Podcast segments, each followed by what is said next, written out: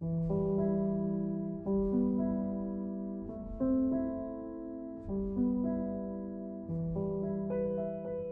og jeg har altid godt kunne lide at gøre noget for andre, og, og, og give nogle timer et eller andet sted. Jeg har gjort det forskellige steder, men det her det giver rigtig god mening, fordi den der sejr over, at man har repareret noget, den er jo fantastisk. Du troede lige, du skulle smide syd, men det skal du ikke alligevel. Det synes jeg er jo dejligt.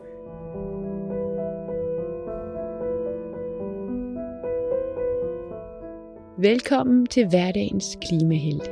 En podcastserie, hvor jeg møder dem derude, der er helte. Fordi de rent faktisk handler på de udfordringer, vi skal have klimaløst. Og bare vi gør noget, bare vi gør noget alle sammen, så tager det første skridt det næste, og det tredje og det fjerde. Og pludselig er vi møghammerne godt på vej. Lyt med og bliv inspireret til at blive klimahelten i dit eget liv, og på den måde også i os andres.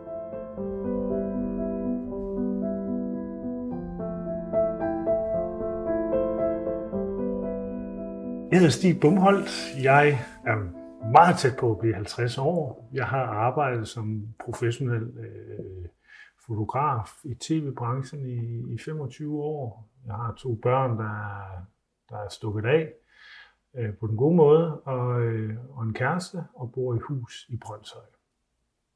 Og Stig, grunden til, at jeg kender dig, for det gør jeg jo ikke, før vi sidder over for hinanden nu, det er, at jeg er inde i et øh, kontorfællesskab, der hedder Femte Sted, hvor der er en meget skøn kvinde, som øh, sammen med sin mand ligesom forvalter stedet af viseværter. Jeg kender begge to. Det var nemlig det, jeg så fandt ud af. For så en dag ved kaffemaskinen, der står jeg og snakker med Britt, og hun siger, hvad laver du egentlig lige nu, Lena? Så siger jeg, jamen jeg er i gang med den her serie, Hverdagens Klimahelte. Og så blev hun sådan helt, jeg kender en, sagde hun. Jeg kender en, du skal snakke med. Og så introducerede hun mig til det, du står for, mm. øh, og det, du arbejder med, som, øh, som er over i min boldgade. Og hvad er det? En café er et sted, hvor man kan gå ned til nogle frivillige, der har nogle kompetencer med at reparere, hvor man så kan få lavet sine ting. Tit så kan det ikke svare sig rent økonomisk at få lavet tingene, så derfor bliver det bare smidt ud. Men øh, vi prøver at åbne masse caféer op, og der sidder folk, der, der kan finde ud af at lave en brødrester, der kan finde ud af at ordne en computer. Og så kan man gå ned og øh, være med til det, og, øh, få, og, og lære om det, og få repareret det. Vi vil gerne lære folk og reparere deres ting igen. Øh, folk kan melde sig til, som de har lyst. Vi sætter ikke nogen krav til det. Det kan også være, altså, hvis, hvis, hvis du øh, føler, du er god til at lave noget elektronik, jamen øh, på et eller andet tidspunkt, så støder man måske på vores koncept, og så kan man melde sig, og så rører man ligesom ind i, i, i systemet, og en gang om måneden, øh, højst sandsynligt, jamen, så er der en repair café, og så prøver vi så at samle et hold af frivillige fixere. Og jeg kan jo så sige, nu, nu har jeg været med til at starte repair café i Nørrebro op, så det kommer jeg så til at referere til nogle gange. De frivillige, der er dernede, de ligger sådan cirka fra 25 år til 85 år. Og lige præcis med Repair Café-konceptet, så har vi ekstremt meget brug for det grå guld, for de kan noget, vi ikke kan. I gamle dage, der var der jo værksteder alle steder, og man lavede alt, og man gemte sit øh, juleindpakningspapir, og man klinkede øh, tallerkener, og man stoppede sokker. Det gør man jo ikke mere nu. Det ryger ud til højre. De kan noget. Så, øh, så vi, prøver, vi prøver simpelthen at, at lave caféer, hvor man kan gå ned med alle ens hverdagsting. Det er jo ikke bilen, vi laver. Det er jo ikke, øh, altså, det, det er jo ikke, øh, hvad det hedder, fjernvarmeanlæg eller noget. Vi, vi laver de ting, hvor det er for dyrt at få det lavet. Jeg vil næsten sige, 99 procent af det, vi laver, det vil aldrig være kommet videre, øh, fordi det, det kan ikke betale sig. Men jeg skal lige forstå, der er ikke nogen penge mellem folk og jer. Alt er non-profit på en repair café. Øh, hvis der kommer ned med en, med en øh, mikrobølgeovn, og vi finder ud af, at der mangler en del, så skal vedkommende selvfølgelig finde den del. Så sidder vi jo tit og er nogen, som, som kan finde ud af, hvor kan du få den del kan vi ikke skaffe den del, jamen, så er der ikke så meget at gøre jo faktisk. Øh, men, øh, men reservedel skal man selv betale. Vi har nål og tråd og lodkolber og lim og værktøj. Og så kan det jo være, at så må du komme ned i maj og få den, få den diagnostiseret, og så må du komme igen i juni næste gang, vi holder åben, og få den repareret, hvis du skal hjem og finde reservedel. Hvor mange tror du, der er involveret i, øh, i det her, hele det her koncept?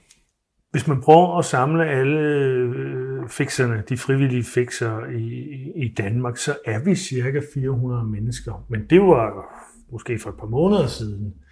Og jeg kan jo, jeg kan jo sige, at i, i 2019, der har vi jo lavet øh, over 7.000 reparationer. Og igen cirka. Øh, så, øh, så, så, så der kommer noget igennem, og der kommer hele tiden flere og flere, og, og, og, og det synes jeg er fantastisk. Så det, det er jo noget, der, der bliver stærkere og stærkere, og, og det glæder mig bare, fordi på et tidspunkt, så kan man ikke overhøre os mere. Altså, Repair Café-konceptet... Repair Café-konceptet har rødder i Holland, hvor den første café blev åbnet i 2009. Siden spredte ideen sig, blandt andet også til Danmark, hvor det var klimaaktivisten Jenny K. Ferrara, der stod bag den første. Det var i 2013, og caféen lå på Østerbro i København. I dag er der mere end 40 steder, hvor du kan få repareret dine ting helt gratis. Jeg hørte først om Repair Café-konceptet i 2015 via en kammerat, som har set det på Facebook. Og jeg melder mig straks under fanerne på Vesterbro. Øh, og jeg synes jo, at det er genialt, fordi det er jo noget, jeg altid har gjort. Så, og, og jeg har altid godt kunne lide at gøre noget for andre, og, og, og give nogle timer et eller andet sted. har gjort det forskellige steder, men det her det giver rigtig god mening, fordi den der sejr over, at man har repareret noget, den er jo fantastisk. Du troede lige, du skulle smide ud, men det skal du ikke alligevel. Og jeg, jeg blev så opmærksom på det i 15, og er så på Vesterbro i en kortere periode, og får selv lyst til at starte en café. Så mig og min kæreste, vi starter Repair Café Nørrebro. Og i 2018 blev, vi så blev jeg så anbefalet, om jeg har lyst til at overtage Repair Café Danmarks bestyrelse. Og det tænkte jeg egentlig ikke over så lang tid, for ja, det vil jeg gerne. Og den overtager vi så og får etableret en bestyrelse og en hjemmeside og et CVR-nummer og alt det der kedelige der. og så er det lige pludselig eksploderet. Så fra, øh, fra 18 til 2020, vi var oppe omkring 40 caféer øh, nu, så det er blevet noget af et, næsten heltidsarbejde, eller fuldtidsarbejde, at administrere det. det. Lige nu, der ligger vi vandret, må jeg sige. Når du siger vi, hvor mange er I, der trækker det her administrative læs? I Repair Café i Danmark sidder vi fem mennesker lige nu. Og der er en formand, det er så mig, og en næstformand, og så er der to almindelige bestyrelsesmedlemmer og en kasser. Så vi sidder helt tiden klar på at hjælpe, fordi det er en skrøbelig ting med frivillige. Altså, det kan godt være, at, at vi har mange frivillige i dag, men hvis de ikke er der i morgen, så er der heller ikke nogen café. Så egentlig så er det lidt konceptet, at vi skal gøre det så let som muligt.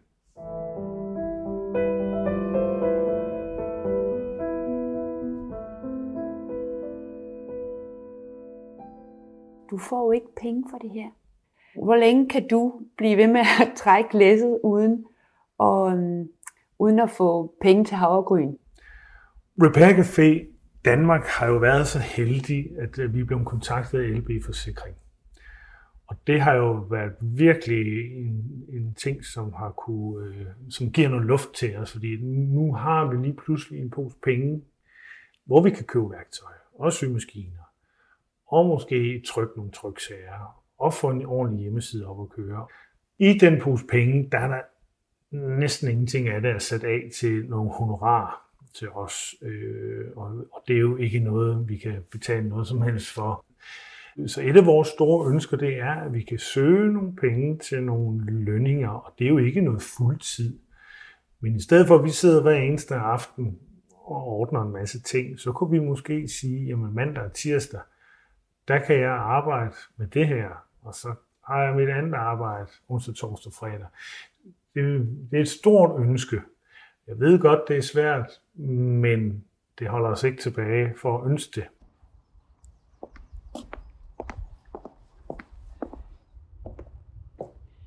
Jeg er nu kommet over på Telefonvej i Søborg, hvor jeg bor.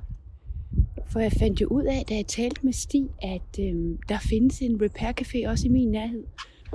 Og jeg vil så gerne tale med nogle af de her fixer og måske nogle kunder. Så øhm, jeg cyklede herover. Der stod på øh, Facebook, at de havde lukket på grund af corona. Men jeg tænkte måske, de bare sådan lukkede mindre grupper ind. Nu, øh, nu prøver jeg i hvert fald lige. Nej, døren er låst. Og der er ikke nogen. De, hjælp! Jeg har brug for at vide, hvordan øh, det ville have været, hvis døren havde været åben og havde budt mig velkommen.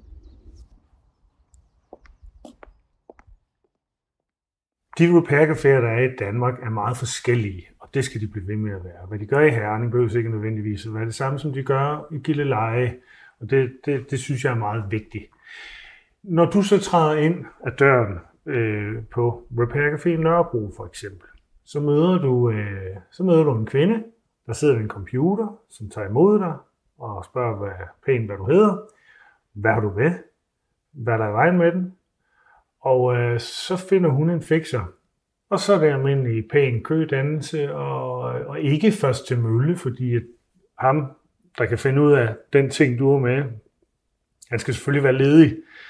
Øh, og vi snakker jo både øh, coverbukser og kjoler og, og brødrester og køkkenmaskiner og sådan noget. Så det er jo sådan, dem, dem fordeler hun. Hun kender folkene. Når det så er blevet din tur, og fikseren han er klar, så kommer du ned til bordet, så sidder man lige og får en snak om, hvad er egentlig problemet? Det er det og det og det er godt. Og så begynder vi altså at skille den ad, og nogen de tør ikke rigtigt, men vi vil jo gerne have, at de kigger ind over skulderen, fordi det her det handler om at så et frø. Det er jo ikke bare, at du afleverer din køkkenmaskine, så går du ud og handler ind og går ned og får en øl ned på et værtshus.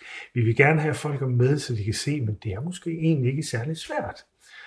Kan vi få en til at, at indse, at det var da en god idé med den brødrester, så kan det jo være, at vedkommende også trækker en streg over til lysekronen, og så over til, til hvad det hedder, SodaStream-maskinen, eller et eller andet, så man får åbnet op for det der igen.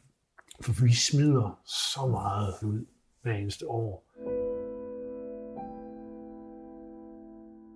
Jeg må sige, omkring 80% af gangene på Nørrebro lykkes det at lokalisere. Øh, selvfølgelig er det nemt at finde et hul i på kopperbukser, men det er også med i den procent, men, men vi ved jo ingenting, når man træder ind. Men så, så får vi det forhåbentlig repareret. Og hvor mange fikser sidder der, og hvor mange kunder kommer ind på sådan en lørdag, som, hvor I har åbent tre timer? Jeg satser altid på at have omkring 4-5 på elektronik og 3-4 på, på øh, symaskinen. symaskine. Øh, og øh, når vi så er der, så kan vi sådan cirka klare det, øh, det antal mennesker, der kommer ind. Der kommer mange mennesker ind. Nogle gange så er der, så kan der jo være 50 igennem eller sådan noget. Altså, øh, vi jo har været oppe på omkring 90 reparationer på tre timer. Så, men nu har vi udvidet åbningstimerne til fire timer en gang om måneden. De mange andre steder i Danmark måske vælger at gøre det to gange om måneden. Nogle har åbent en gang hver, hver uge. Nogle er et etableret sted, hvor der måske i forvejen er et eller andet, så kan de jo måske etablere noget, eller have nogle frivillige ind over der, så være er meget mere, og hvor du kan opmagasinere dine ting. Hvis man ikke lige finder ud af fejlen i dag, så er der en, der kigger på den i næste uge. Så det er meget forskelligt, hvordan det er rundt omkring i Danmark.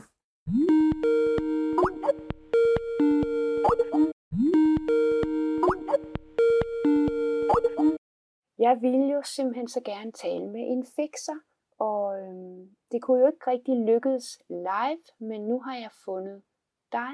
Du er med over Skype. Lad mig allerførst høre, hvem er du, og øhm, hvor længe har du været fixer? Jeg hedder Marianne Bigum, og jeg er øh, ingeniør i miljøteknologi, og, øh, og arbejder rigtig meget med affald øh, i hverdagen, som er det, jeg har specialiseret mig for. Og øh, jeg øh, har været fixer øh, næsten siden, at det, det startede. Det må næsten være seks år siden eller sådan noget.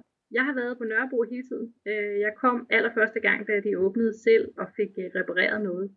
Og så, øh, og så meldte jeg mig som frivillig ikke så lang tid efter. Jeg sidder i elektronikafdelingen. Det, det er også det, der hedder lidt mekanik, tror jeg. Der er ting, som er gået i stykker og kræver en, en lim eller en fix løsning for at blive sat sammen igen, som ikke nødvendigvis er noget elektronik, der holdt op med du eller noget tøj, der skal syes. Der, der er nok at lave, når jeg plejer at være der.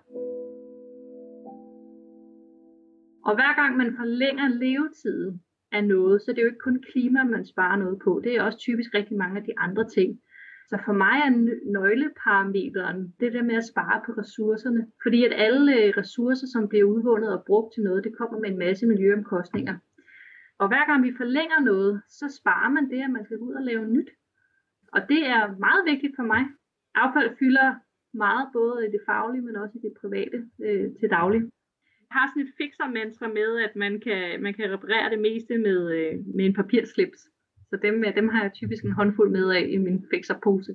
Hvad er din absolut største øh, reparationssejr? Jeg kan huske sådan en, øh, en gul legetøjsbil. Øh, nu er jeg jo også mor til tre, og jeg synes bare, at øh, jeg kan huske, at jeg fikset den her. Ja, den var holdt op med at køre, så det var simpelthen med at skille den ad, og så, så skulle der øh, loddes lidt. Øh, og så har det har vi jo udstyret til. Så, øh, så jeg, øh, jeg fik sat en ledning tilbage på med, med et stykke lod til glæden i de her to børns øjne ved at få deres legetøj tilbage, det synes jeg bare var fedt. En, øh, en sidste ting. Har du håb for den grønne klodes fremtid? Det har jeg helt bestemt. Altså, øh, som ingeniør ved jeg jo, at, øh, at vi kan sådan set fikse det. Løsningerne er der. Jeg kan godt blive ked af det, når folk tror, at Åh, det er så svært, og hvad skal vi stille op? Fordi løsningerne er der sådan set. Vi skal egentlig bare komme i gang. Så jeg har stort håb, og specielt med de grønne bevægelser, der er, øh, og den store bevågenhed, der er, så, så tror jeg også, at folk er med på, at øh, nu skal der altså ske noget. Så jeg synes, det er en god tid at være grøn i.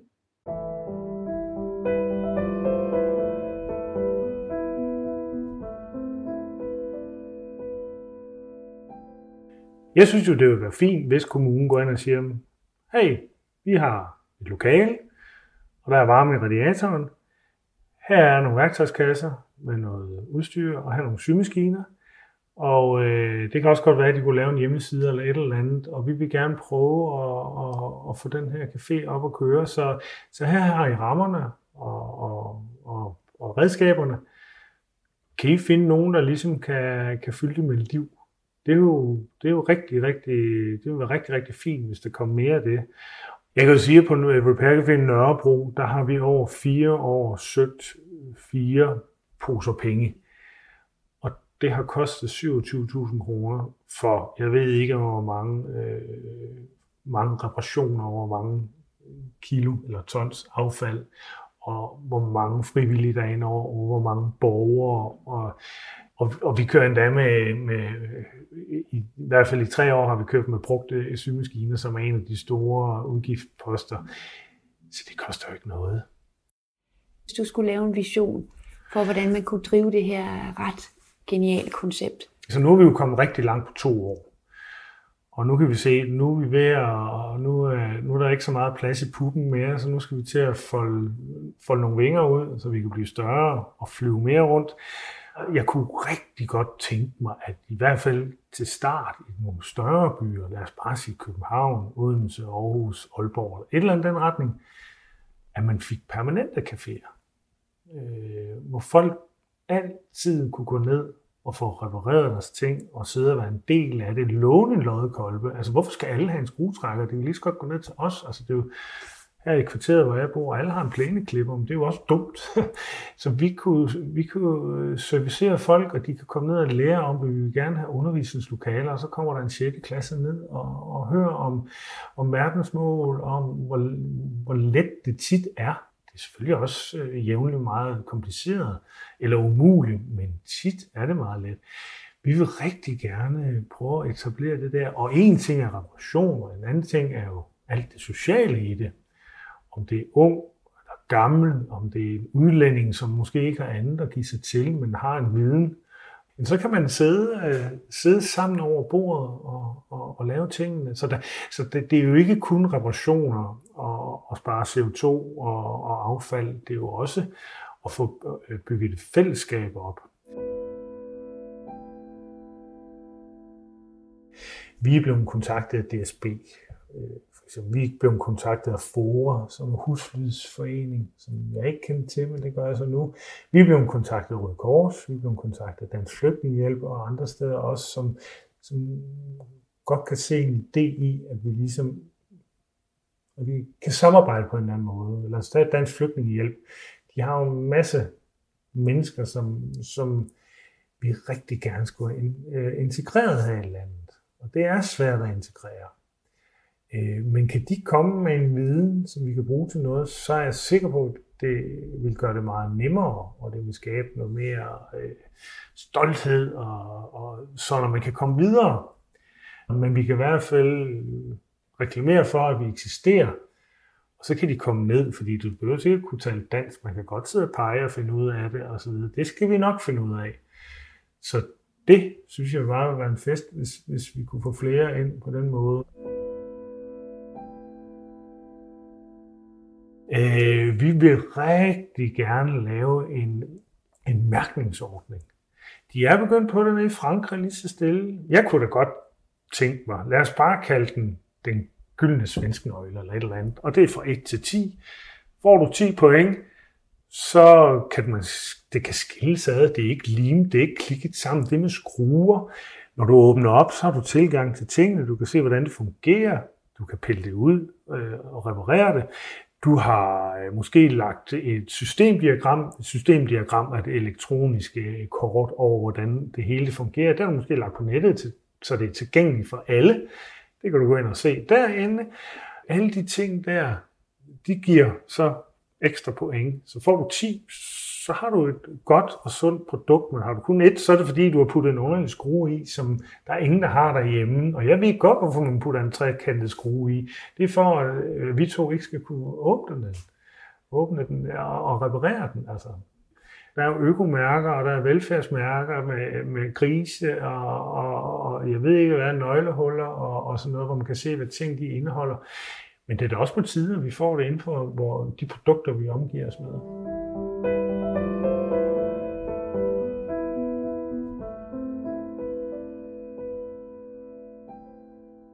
Og jeg er jo nødt til også at beskrive det her hjem, jeg er i. Fordi det første slog mig, det var den der væg, der er. Hvor langt er der til op? Er der 2,5 meter gange 3 meter fyldt med gamle LP-plader? Hvor mange plader har du, Stig? Jeg, jeg startede, da jeg var 11 år, tror jeg. Jeg stoppede aldrig, og jeg har selvfølgelig smidt, eller ikke smidt, jeg har solgt mange af dem, men jeg ved ikke, der er måske, det ved ikke, 2.500 eller sådan noget. Jeg hører dem ikke hver dag. Men, og de virker? Ja, ja, ja, ja, ja. Der er måske nogen, der er lidt mere knas øh, end andre, men, øh, men øh, jeg kører stadigvæk pladespiller, jeg kører stadigvæk en gammel forstærker. Jeg, hver eneste gang, der er et eller andet, jeg ønsker mig, så går jeg ind på en blå avis, eller Gul Radis, eller eBay, og ser, om jeg kan finde den. Så størstedelen af det, det, vi har her, det er jo noget, vi har, vi har købt brugt vi har sat hele huset i stand. Det var et håndværkertilbud, øh, og så har vi gjort det selv. Og, og så fylder vi det med ting, som vi synes er smukke og fine, og som vi har det godt med. Når jeg kigger rundt her, der er... Øh, det er sindssygt spændende at kigge rundt, fordi der er meget forskelligt. Der sidder en, en Buddha-statue over i hjørnet, øh, og så er der en, en, en cykel på væggen. Hvad, hvad er det for en cykel? Åh, oh, ja, ja den cykel der, det var en, jeg forelskede mig i på en udlandsrejse med arbejdet, og øh, jeg fandt så ud af, at det er faktisk en japansk øh, mini-foldecykel, som er nok lidt efter 2. verdenskrig. Det var den model, nogle japanske cykeltropper brugte under 2. verdenskrig. Det er så den civile udgave af den. Og jeg har altid haft noget med cykler. Jeg kan godt lide cykler. Altså, det er så simpelt og analog. Og der tænker jeg, ved du hvad, jeg ved ikke, hvad jeg skal med dem. Jeg køber den, så det var et loppenmarked, hvor jeg fandt den, og det ender så med, at den hænger på væggen. Men altså, ja, jeg, øh, jeg, jeg prøver altid at, at, at, at finde nogle ting, som, som, som ikke er nye. Jeg synes bare, det er sjovere. Øh, jeg synes, det, der er et eller andet over at lede efter ting. Jeg har også altid elsket loppemarkedet.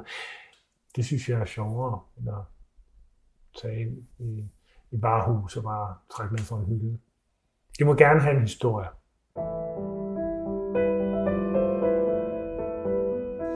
Du virker jo totalt smittende rolig, og det er jo rigtig, rigtig dejligt at sidde over for en, en rolig mand.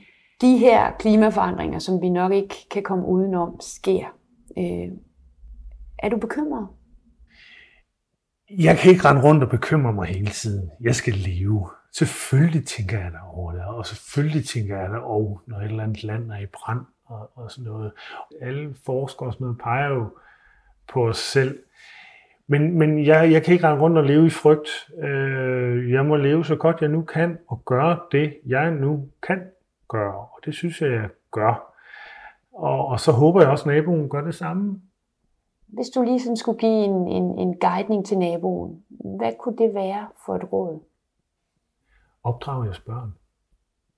For det er jo den generation, der, der kommer efter os. Altså, jeg skal ikke gå rundt og slå folk oven i hovedet og sådan noget. Altså, selvfølgelig giver det jo, betyder det jo meget, at man slukker lyset, hvis man ikke er i stuen, og man skruer ned for varmen, hvis man ikke er der og så videre.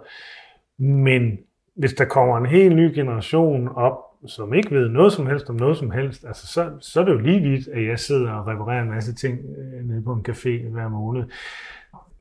Rigtig meget her i livet starter med opdragelse. Det lyser ud af dig, at det her, det her ligger der rigtig meget på sinde. Pas på det, vi har, og reparere, og hvor står du henne på den her omstillingsvej, som vi ved, vi er nødt til at gå ud af?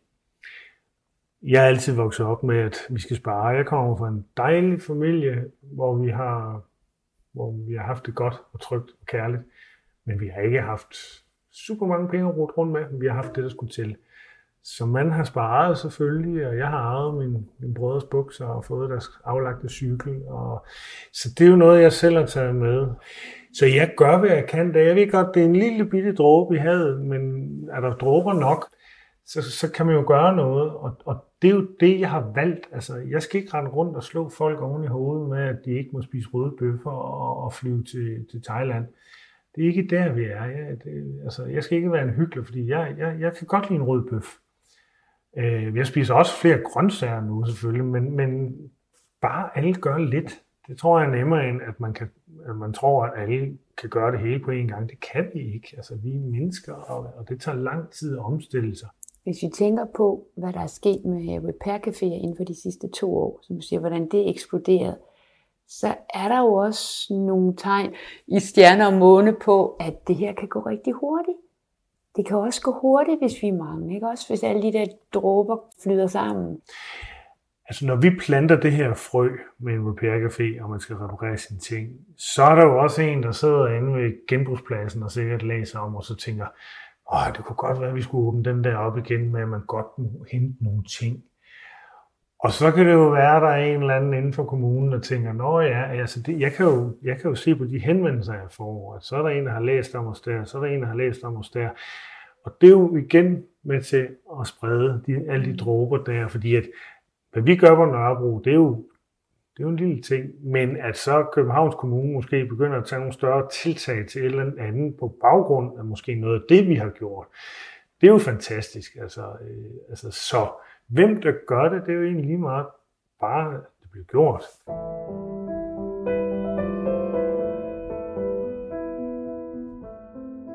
Den, den bedste løn, den der har holdt mig kørende i rigtig, rigtig, i flere år, hvad angår at reparere, det er øh, glæden ved, at man afleverer et produkt tilbage, som nu fungerer. Vi har ikke mødt nogen sure mennesker jo. Det, var, altså, det kommer vi nok heller aldrig til. Og det, det synes jeg er fantastisk. Det, det elsker jeg. Det er løn nok som frivillig. Altså, at man har øh, noget ejerskab over et sted, og man gør en forskel, og man glæder nogle mennesker.